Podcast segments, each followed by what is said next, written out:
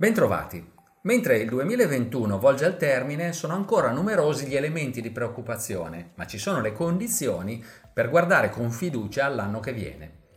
La variante Omicron continua a diffondersi in tutto il mondo, mentre non si è ancora fatta luce sulla sua pericolosità e sull'efficacia dei vaccini disponibili. L'inflazione intanto continua a dare segnali di vigore. In novembre l'indice dei prezzi al consumo è salito in Inghilterra del 5,1%, un ritmo di crescita che non si vedeva da più di dieci anni e che ha convinto la Banca d'Inghilterra ad aumentare i tassi di riferimento dallo 0,10% allo 0,25%. La Federal Reserve ha invece scelto di accelerare la riduzione degli acquisti di titoli obbligazionari e ipotizza tre rialzi dei tassi di interesse nel corso del prossimo anno. La Banca Centrale Europea è ancora molto preoccupata degli effetti che la variante Omicron potrebbe avere sull'economia, per cui ridurrà leggermente gli acquisti di titoli obbligazionari, senza arrivare ad azzerarli, e non intende alzare i tassi nel 2022. Nonostante le incertezze legate ai contagi, rimane comunque confortante il quadro che emerge dagli indici PMI preliminari di dicembre, i quali, pur contraendosi leggermente, mostrano che l'attività economica globale continua a crescere a buon ritmo.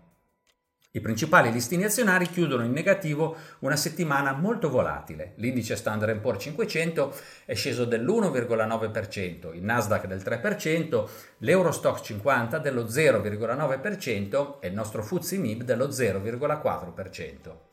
Le azioni cinesi sono state penalizzate dal timore che gli Stati Uniti allunghino la lista delle aziende a cui non possono arrivare investimenti o tecnologie americane e ciò ha contribuito al ribasso dell'1,8% dell'indice MSI dei paesi emergenti.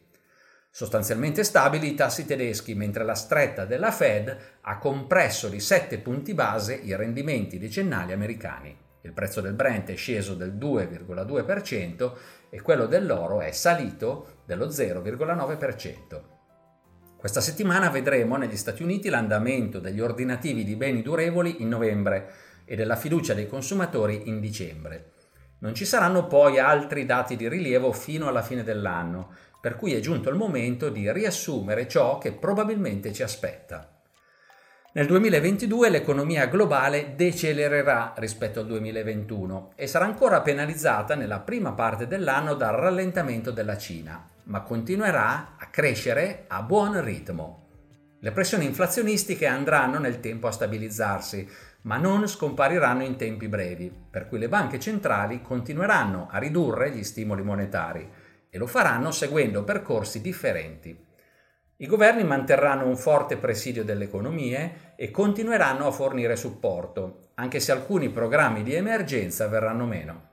La globalizzazione tenderà ancora a contrarsi, perché tutti i paesi ricercheranno una maggiore autosufficienza. Nel frattempo il Covid diventerà una malattia endemica con ondate di contagi occasionali e localizzate, mentre le tensioni geopolitiche continueranno ad aleggiare sullo sfondo. È uno scenario complesso che presenta alcuni rischi ma buone opportunità.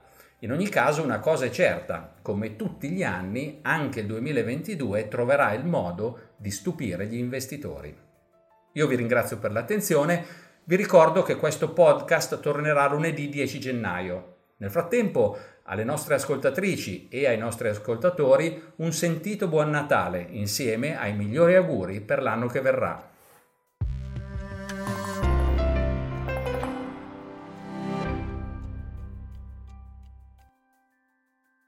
Presente registrazione audio ha finalità meramente informative. Le informazioni in essa contenute non rappresentano un'offerta di acquisto o vendita di prodotti finanziari, una raccomandazione di investimento e non sono da intendere come ricerca in materia di investimenti o analisi finanziaria. Le opinioni espresse riflettono il giudizio di Amundi al momento della loro diffusione e sono suscettibili di variazioni in qualunque momento, senza che da ciò derivi un obbligo di comunicazione in capo ad Amundi. Non si garantisce l'idoneità a qualsiasi scopo di investimento delle informazioni fornite, le quali non devono essere utilizzate come unica base per assumere decisioni di investimento. Eventuali dati riferiti a performance passate non sono un indicatore attendibile di performance attuali o future.